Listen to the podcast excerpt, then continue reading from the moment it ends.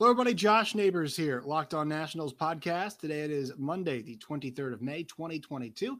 And joining us on the show, as he does every single week, it is Matt Weyrich. We've got Juan Soto to talk about. We've got Cesar Hernandez to talk about. A national series with the Brewers that just wrapped up, and a Dodger series to preview as well. So, a whole lot coming up on today's show.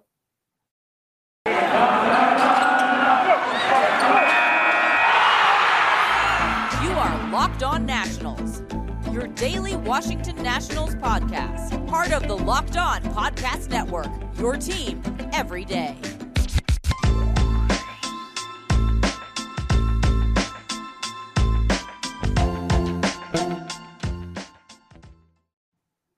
Once again, Josh Neighbors here with Matt Weyrich of NBC Sports Washington joining us as he does every single week. But Matt, you know the results right now of the Nationals aren't very good.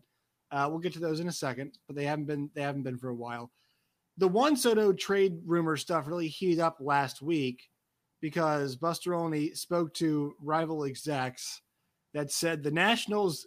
I think the quote was might get, might be compelled to trade him.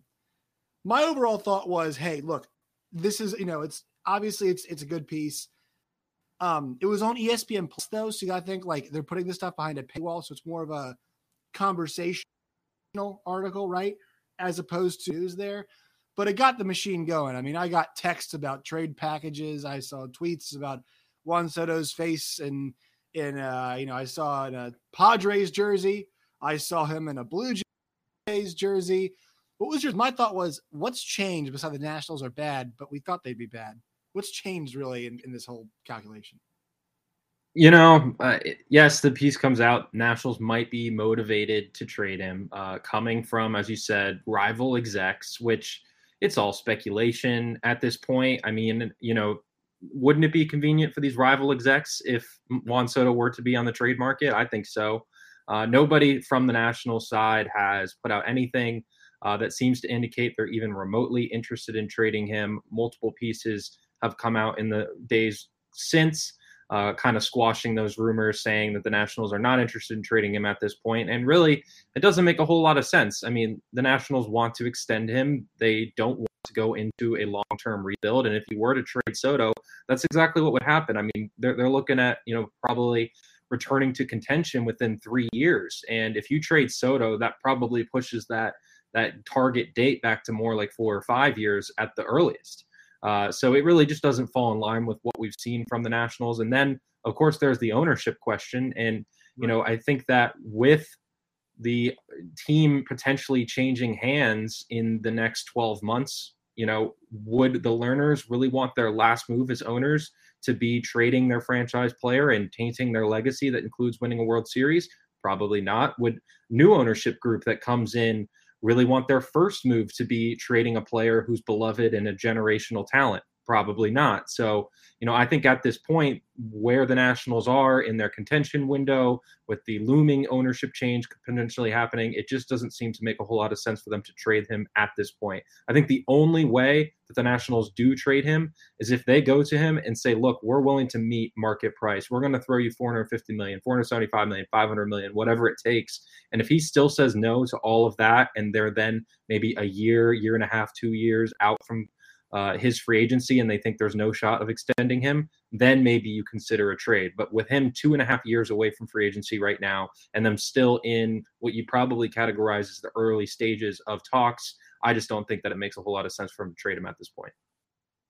Well, especially when you know there's regime changes coming. Usually have a, you know, it seems like it could be ownership, um, front office, and manager. You know, obviously we heard the news about I think the speculation kind of was Dave Martinez and Rizzo were kind of the same track, right? That was kind of the thought, prevailing thought, was confirmed last week. But to me, you know, when those changes are on the horizon, you usually don't think that um, the outgoing group like is going to get to do all the, the make a lot of changes, right?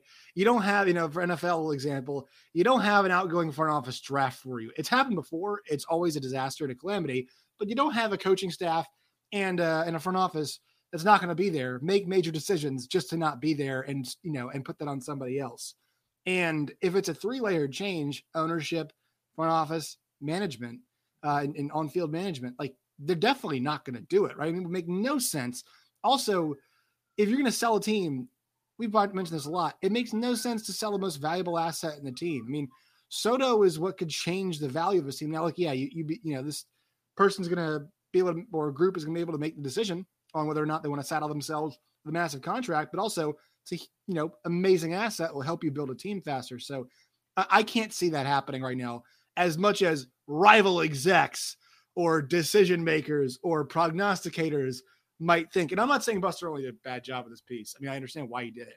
I just think people took it way out of context and were like, I saw stuff that was like Soto's in the block. They made one offer. They made one offer. They quit after one offer. That's embarrassing. Especially considering the offer. I mean, nobody's scoffing at 350 million, but let's be real, that's not market price for what Soto's worth. And right. with Scott Boras being his agent, that's the kind of deal that he's going to command. There is no hometown discount here. So the Nationals have to be realistic with themselves uh, when it comes to Soto's future. Yeah, so let's talk about uh, another guy I wanted to mention. We, we talked about Maikel Franco last week. Um, Cesar Hernandez has been really strong for the Nats so far. You know, he's he's we kind of well tough tougher start. Um, the month of of May has been really strong for him. You know, bad average kind of stayed around, around, around the same place, but he's he's getting on base more often. He's being kind of more of a traditional leadoff hitter in some senses, but it's it's interesting. Dave Martinez tends to like guys who are a bit more aggressive, right, at that front spot. He hit Alcides Escobar there sometimes, right, last year. Um, you know, he's hitting Cesar Hernandez there now. Kyle Schwarber, obviously somebody who is very well known for his level of, of aggression at the plate. Um, this is a team that usually does not shy away from hitting somebody who's aggressive at that spot. And so I think Cesar Hernandez is doing a little bit better job recently, especially in the month of May, of being a combination of both yeah, you know, he's not going to be hitting any home runs. He still doesn't have a single long ball right. on the season. Uh, and but that was kind of the thing that the Nationals told him not to worry about. You know, last season he hit a career high 21 home runs, but his OPS was one of the worst of his career, and it was kind of because he was selling out for that power. And when you're only you're selling out for power and you're only hitting 21 home runs, it probably means that's not your game. So the Nationals right. bring him back on a four million dollar deal this season and say, look, we want you to be a table setter. We've got big bats behind you that are going to do damage. We just need you to get on base for him. And he got off to a slow start. You know, kind of looked like the guy that he was last year, minus the power, uh, to just kind of be an overall bad hitter. But like you said, so far in May, he's been pretty good. And, you know, the Nationals certainly expected this out of him. Davey Martinez talked a lot about how, you know, this is the kind of guy that he is. Mike Rizzo has the classic back of the baseball card line. Uh, and so far, he's he's at least living up to their expectations there. Yeah, and you know this kind of gets to our conversation. Like, it's crazy for him. He's you know he's 32 but he's been in the league for a decade. I mean, he's been around for 10 years. And so it gets to the conversation of like, hey, what kind of asset is he, right? Um, do you think he is kind of a Josh Harrison type asset that we saw get traded last year? Is that kind of the the type of guy where he can return you some some prospect depth? Because I do think to me, like there's a certain amount of yes, you want to get as many assets as possible, but to me, at a certain point, they do need to keep some major league type guys in the roster, right? Because some of the stuff we were seeing last week, and look, it wasn't all, you know, there's some of the replacement level guys. Like some of the defensive stuff last week was embarrassing. Uh, I think they had multiple plays that were on the not top 10, which, you know, I know it's not a good metric for anything, but come on now. Like that, sh- we can't be having multiple plays in a week that end up on the not top 10. It's just bad look, you know, your pros. So what do you think about like the idea of, hey, you know, nobody's unavailable, but we we do need to keep some major league guys in the roster to help some young guys along. Yeah, you know, it, it's a difficult balance. We saw last offseason, last last summer, I should say, that Mike Rizzo, when he goes all in on something, he goes all in. I mean, he traded a lot of stars, uh, you know, a lot of veteran players who had been part of this team for a while. I don't think there's any reason to believe that the Nationals wouldn't be just as aggressive this year. I mean, obviously losing Carter Kieboom uh, for the rest of the season to uh, Tommy John surgery is kind of a blow because if you were going to trade, see Maikel Franco, he's a guy who would just slide right back in, uh, as we talked about in the last episode before the news came out that he was hurt for the, the rest of the season. So uh, you don't really have any immediate answers on the infield. I mean, they'd have to call up Lucius Fox if they were to trade Cesar Hernandez, and he would right. play second base. Because I mean, I'm assuming Luis Garcia is up at the majors at this point. Uh, and then you really don't have anyone as an answer for third base. They don't have a single other infielder on the 40 man roster. Uh, you know, besides Harry Adrianza, who I guess might be the guy that they have to you know, kind of be as the veteran in the infield whenever he mm-hmm. does come back. We haven't heard an update on him. Mental note now to ask Davey yeah. about that today. Yeah, um, we, we, haven't heard about him. I mean, I've, I've at all. To be honest, I've completely forgotten he's part of the equation. Like exactly because I mean, he has been around the entire season. Yeah, so we'll find out. Uh, I'll, I'll, see if I can find that out today uh, as to what kind of timeline we're looking at for him. Maybe he's like you said, you need that veteran, somebody in the infield yeah. to kind of hold things down, be the, the leader, and especially if Josh Bell is gone, which you would figure that if Josh Bell is traded, their next first base option is probably Jake Noll, who you know, to his credit, has actually been hitting very well uh, down in AAA. And if you were to trade a bunch of players, you'd probably have a spot or two open on the 40 man where you could finally elevate him back onto the roster and give him a chance to get some at bats down the stretch because he was their minor league player of the year last year. I mean, mm-hmm. you know, that's a that's a title that Yadiel Hernandez has had in the past. There are guys who uh, you know will do well. that and you know turn out to be not so bad. So uh, I wouldn't say that anyone is off the table, especially if they are a uh, free agent after the season. I think that if the Nationals can get something for them with the state of their farm system, they can't really afford to be that you know conservative and hold on to guys. Yeah, I was thinking maybe it's like one of those things where you just give you give them another year. You know what I mean? It's like all right, we're just going to give you another one year contract. But yeah, I mean, if you, can get something out of it, because you can always sign somebody like that in free agency, right? So might as well do it. Do you kind of think though, like, do you think I'm wrong with a Josh Harrison type thing? Just kind of the level of player that he is on the open market. Probably. I mean, he ha- he's making a little bit more this year, so money wise, he's a little more expensive. Uh, he doesn't have as much versatility. Hernandez doesn't play in the mm-hmm. outfield like yeah. Harrison does, um, but he does play both uh, positions up the middle. He's probably a better second baseman than Josh Harrison was, even though Josh could play multiple positions and was fine at second base. You know, Hernandez is pretty steady with the glove there overall. He's a former Gold Glove winner, so uh, you know any team that kind of wants somebody to maybe be a utility player, somebody they can slide in, uh, you know, on a day where they need somebody else, you know, so give somebody a day off, something like that. I think that he would make a lot of sense for a contender. So certainly think that he should be on the trade market if he's still hitting like he is. All right, we're going to touch on the lineup here in one second. First, a quick word from our sponsor. Today's show is brought to you by Built Built Bar. Go to built.com today. It is built.com. Use the promo code LOCK15, L O C K E D 1 5, LOCK15 for 15% off at built.com today. They've got different flavored built bars, always come out with new. They got brownie batter puffs right now cake batter puffs puffs last week. Uh, I had them; they were excellent. They're all gone now from my stash. So you guys go to built.com today. It's built.com to find those. Get 15% off with promo code LOCK15. They're delicious and good for you. Once again, promo code LOCK15 at built.com today. All right, so we saw a lineup shakeup yesterday. And I will say that the, the, the funny part about it is the part of the lineup that I was actually impressed with yesterday was the part that was really unchanged, the back part. Um, they turned that thing over in that fourth inning where they scored, you know, five, uh, was it five or six runs? Uh, so ironically enough, the lineup, you know, it was nice to see them in the back part of that inning, the, the guys who kind of gotten changed up a little bit, do some things, but it was the guys who were the eight, nine, seven, eight, nine who, who really got the job done, especially Lane Thomas. He was fantastic yesterday. Um, what'd you think though? What'd you think of the lineup? And that shook it up as they decided to go with Cesar at one. They went with what was it? Um, it was Ruiz, Ruiz at two, and then Soto at three, followed by Nelson Cruz, and they bumped a slumping, very much slumping Josh Bell uh, to fifth, and so then kind of things fell normally after that. What you thought? What do you think about the uh, the lineup change? Yeah, I really liked moving K Bear up to the two spot. Look, I'm a proponent of hitting Soto in the two spot, considering his on base percentage. Mm-hmm. I mean, that's just where you should have your guy with the highest OBP.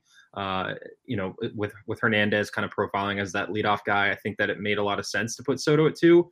But he's admitted he's felt weird this year, and he's also talked about how it's been an adjustment for him hitting in the number two spot after primarily hitting third in his career. Look, maybe it isn't a fit for him. Maybe it isn't something he's comfortable doing. Just because it makes sense analytically, you know, doesn't mean it necessarily makes sense for the player. Uh. So if, if this is something that the Nationals want to try, look, it's not like their offense is you know blowing any anybody out of the water right now. Shake things up, sure, and and Keibert Ruiz deserves it. I mean, he's been uh, awesome uh, in that kind of that six, seven spot in the order. Uh, he really has pushed up his on base percentage. I tweeted this out yesterday, but among players 23 and younger, Juan Soto leads major leagues in on base percentage, and Keibert Ruiz is number two. I mean, the Nationals have two of the best young uh, on base getters in all of baseball, if we want to put it that way. So mm-hmm. uh, to have the two of them next to each other in the lineup, I think makes a lot of sense. You know, Ruiz isn't exactly hitting for power right now. That's something that he did last year, but it was also kind of new for him. He broke out in AAA, hit a bunch of home runs, but for most of his minor league career, he really hadn't been doing that. So he profiles more as a guy who, you know, just gets on base, draws his walks, doesn't strike out a ton. And that's exactly what you look for out of a number two hitter. So uh, I'm all for it. I, I, think it made a lot of sense and it just kind of added some length to the lineup. And not to say that one game is indicative of any results, right. but, you know, certainly uh, the Nationals aren't going to complain about scoring eight runs after they hadn't even scored that many in their previous four games. Yeah, I mean they have to shake things up. You know, it, why not? You're 14 and 28. You know, you have to be doing things like that. I think, in my opinion, and putting young guys in good spots. And yet, this, the you know, analytics are always something, and you should we should always pay attention to them. Yes, but like if a guy says I don't feel natural here, right? And this this happens a lot with I think closers. There are a lot of guys who you're like, you are our best reliever, and they're like, I do not want to close. I, I that's not where I like to be. And Daniel Hudson. Yeah, yeah, Daniel Hudson, exactly. And you have to respect that. We'll right? see tonight. Yeah, you yeah, exactly. We'll have to respect that. You know, you, you have to uh be acknowledge that. And so maybe I think this is a good change. And Keibert's been really good lately, especially too. Uh, let's talk a little pitching here. So I have to mention this. Eric Fedde, I know it wasn't like some blow you out of the water, really good start that he made. I mean, I, I thought it was pretty strong um, for him in the in the last start against the Brewers. I think it was what five and two thirds. Ends up giving up uh, two runs, both earners off a homer, three walks, four Ks, 97 pitches. I just want to say what he's done this month has been really impressive because the the four teams he's faced, Matt, Milwaukee, Houston, the Angels, and Colorado in Colorado. So I just think that he deserves a lot of credit for, for what he has done these last four starts. These are not easy teams he's facing, and on on over the course of the month, he has a 2.49 ERA. So I just think Eric Fedde has done really well, and I, I think that um, you know obviously the walks are always an issue for him because he's a guy who does nibble around the plate a lot. But I, I still I think actually that approach with these lineups he's been facing has benefited him more often than not. Now it's against the teams like the Marlins. You're like, dude, we can attack the zone a bit more here against some of these guys, right? But against these teams, you know, that kind of uh, you know, not going to give you a ton of stuff to hit. It, it, does work out sometimes, and I think it's worked out in his last four starts. And he, I think he deserves a lot of credit for the, you know, as of late, he's probably been their most consistent pitcher. Yeah, you know, I, I think Eric Fedde is at his best when he's getting ground balls, and he's averaged just under eight ground ball outs uh, per start over, over this course of this month here. He now leads the team in ERA among their pitching staff. I mean, this was kind of a make or break year for Fedde. He's out of options. Uh, you know, if if the Nationals rotation was healthy at the beginning of the year, there's no guarantee he even breaks camp in the rotation. And with guys like Stephen Strasburg, Joe Ross, Anibal Sanchez all working their way back, you know, he is pitching well enough to warrant consideration of sticking in the rotation even after those guys come back. I mean, right. there's going to be a roster crunch for sure, and I think we're going to probably see Aaron Sanchez uh, get cut loose and uh, Joan Adon get sent back to the minors for a little bit more seasoning. Uh, but that last spot in the rotation, once Anibal Sanchez is ready, that's going to be kind of the big question mark of is it Eric Fedde that's going to go down? Uh, probably not. You know, you're not going to obviously knock Josiah Gray or Patrick Corbin out of the rotation. So it's probably going to come to a question of does Anibal is Anibal willing to come out of the bullpen? Uh, if, if Fedde is continuing to pitch like he has. So he's been quietly effective. You know, he's not going super deep into games. I think that's that's something that mm-hmm. he's really struggled with throughout his career is, is facing lineups the third time through. Uh, and if he can try to get through that a little bit better, you know, mix up his mix up his pitches a little bit more, maybe he gives the Nationals some more length. And hey, maybe Eric Fedde is a player that gets some trade consideration at this the, the trade mm-hmm. deadline this year. Uh, you know, the Nationals, I don't think they see him as a part of their future. So uh, he's probably somebody who you know could be a back end starter or maybe somebody a long reliever that a team's looking for. Uh, you know, and can fill multiple roles because he's done both and succeeded at both at times uh, throughout his career. You know, we, we saw him down the stretch last year actually pitch uh, some of the best starts that we've ever seen. So mm-hmm. he's kind of just carrying that over. Uh, you know, he's not doesn't have crazy numbers, but certainly has been one of the Nationals' more effective starters. Well, it's you know it's really funny because I've been thinking about this idea of like people always stack their rotations up and say, "Oh, this is you know our best five looks pretty good." You never get your best five, right? Because we thought we thought of this last year. Hey, what you know, it, we thought going into the last couple seasons that Eric Fedde could have been on the outside looking in, right? Uh, of of both years, and it turns out in the last two seasons now, he has made 35 starts. So, you know, talk about okay, outside looking in, like these things never work out the way you thought. And so I think there is something to be said for a guy who's been there, been available. No, he has not been fantastic, but when everybody else, like, you know, the Nationals pitching at this point, I mean, best ability at some, at some perspectives is availability, right? That's that's kind of what they need right now. And he's been available, and it's you know, yes, he's had his moments where it's not going very well, but he's been available and he's been solid. And so I think you're right. He's a good trade asset. I mean, I feel like at this point too that you you must you almost have to hold on to him because of the way he's occupying a spot every five days. The Nationals have just had so many problems with that. So I, I understand why you know you might be tempted to move him. Somebody's worth giving you know something going to give you something worth it. That's fine, but um, you know, is I you know me, Matt. I've said a lot like the Josh Bell extension thing was just like it's one one less thing you have to worry about on a team that has so much to worry about. And I do think at some point there is some value there in that. You know, you're absolutely right. There is, but I do think that the Nationals, with where their pitchers are uh, in the minor leagues right now, they are going to want to give some opportunities some young guys down the stretch and get them their first taste of the major leagues. Cade Cavalli, even though he hasn't been pitching great uh, in AAA Rochester, did just go five innings, one hit yesterday. Um, you know, there he's somebody that the Nationals probably want to see in the majors at some point. Cole Henry is a guy who you might want, who has been pitching very well, though they've been really babying him because of his injuries last year. So uh, he has to kind of build up that that pitch count before he could really be a candidate to make the majors. But mm-hmm. he's somebody I think the Nationals want to see, and somebody who isn't really getting a lot of attention is Evan Lee. Uh, who in Double A Harrisburg this season has a 2.88 ERA in six starts. The Nationals added him uh, to their 40-man roster over the offseason last year, so he's somebody who they can call up right away.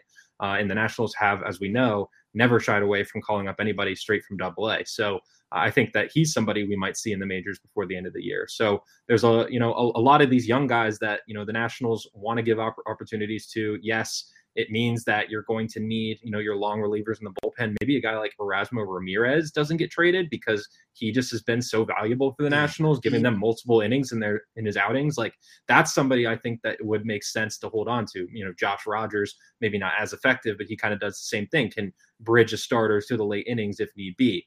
Uh, so, you know, I don't think that uh, anybody is off the table if they're a free agent after this year. As much as the Nationals need the innings, uh, you know, there are some young guys on the way, and I think we're going to see them before the season's out. Yeah, I, I think that just the injuries for the Nationals, it's been so rough, you know, with all these guys getting hurt. I mean, you know, Ross was, I thought Ross was, was looking really solid last year, and the injury happens, right? Strasburg, the injury happens. They bring in Sanchez, the injury happens. I mean, you know, you talk about Cole Henry, the injuries, like they've just been snake bit, never said. And, and look, they in a lot of ways they they got very fortunate, right? They weren't it wasn't like that in the World Series season, and at some points it does come back to bite you. They're fighting through that. Um, what are you looking forward to in the Dodgers series? You know, I, I, always love it when teams get to play, you know, bad teams to play really good teams. I know it's like free wins probably for the Dodgers. They love it too. But it is nice to see like guys like Walker Buehler roll into town. You know what I mean? Get to see great players. And also, obviously, this will be a little bit of a reunion as uh, Trea Turner is returning to DC as well. So always that's always a really interesting thing to see. Now it's post trade deadline. Um, your thoughts on uh, you know the Dodgers coming to the town and what are you looking looking forward to watching? Yeah, definitely. As you mentioned, Trea Turner and of course Daniel Hudson both coming mm-hmm. back to DC for the first time since being traded at the deadline last year. Uh, it's going to be Josiah Gray's first chance to face the team that traded him. Uh, he's yeah. going to be starting the second game uh, facing Walker Buehler. That's going to be a great matchup. Uh, Keibert Ruiz, of course, also facing a team that never really would give him opportunity in the major league level. You know, the, the presence of Will Smith really blocked him uh, for years from each reaching the majors. And uh, you know, Ruiz was obviously traded. Uh, you know, that's that's something that you know after the team never really gave you that chance in the majors after he was probably ready to make the majors for at least two years before he was finally called up. You know, I think that maybe that's some extra motivation for him. I don't know. We'll see how he does. Um, but yeah, this is a, a, really good team. Mookie Betts is absolutely rolling coming into the season. He's on a home run tear. Uh, so that's going to be something to watch. Uh, you know, they've had they're a little bit banged up. Actually, the the Dodgers aren't really cruising uh, right now. They've been knocked down a little bit. Uh, so this is actually a series they probably need to at least take two out of three in uh, to you know, kind of re- regather themselves. But uh, you know, this is a very good team. The World Series favorites coming into the year. The Nationals know them well. Luckily, Max Scherzer won't be uh, pitching for them as as would have happened last year had they faced them. But uh, ultimately, this is going to be a, uh, a good series to watch, even if the Nationals aren't necessarily going to be competitive throughout. Yeah, and I always say this: like, if you are a team with the Dodgers, like this is actually where your division's won and lost. It's not those games against the Padres, right? You might have you know back and forth with teams like that. That's usually how those things shake out, right? It's it's a lot of times it's like, oh, you know, we see this all the time in the, in the NL East. the Marlins kicked our ass, so we couldn't win the division, right? It, it's how you play against Cincinnati and it's how you play against DC. It's how you play against teams like that right now that really can decide, you know, if you win your division, right? I mean, dropping two of three here, like it's just one of those things where, you know, it's like, man, if we could flip the national series. Like, how do we lose that one? Because the Nationals have think, won six straight series, I believe they've dropped right now.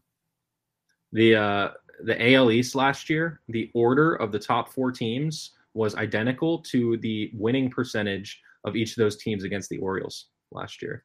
So that just kind of shows you it was just how much. If you beat up on the Orioles enough, you won the division.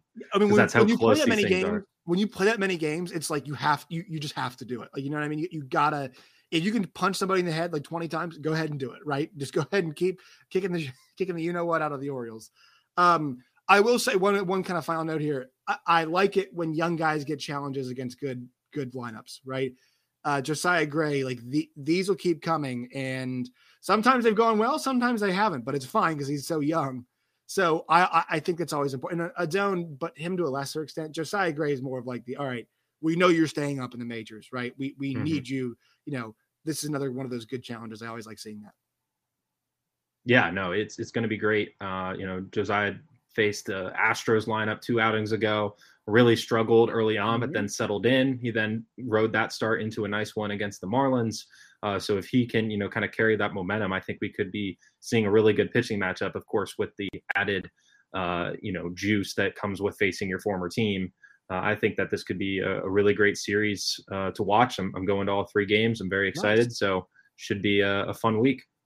All right, Matt. What are you working on right now? I'm working on a lot. Um, I'm going to be talking. Uh, actually, I don't want to. I don't want to spoil it. I've got a story coming out this week, uh, but it is going to be a pretty good one, and I think uh, taking an angle that not a lot of people have taken uh, in recent weeks. So I'm excited for doing that. Um, so probably the next time we talk, it'll be out, and, and we can kind of dive into that. So stay tuned. Uh, but you can check out my work uh, on NBCSportsWashington.com, and I'm on Twitter at by Matt Weyrich. Awesome. Matt Weyrich, NBC Sports Washington. We appreciate your time, man. Thanks so much. No problem, man. Anytime.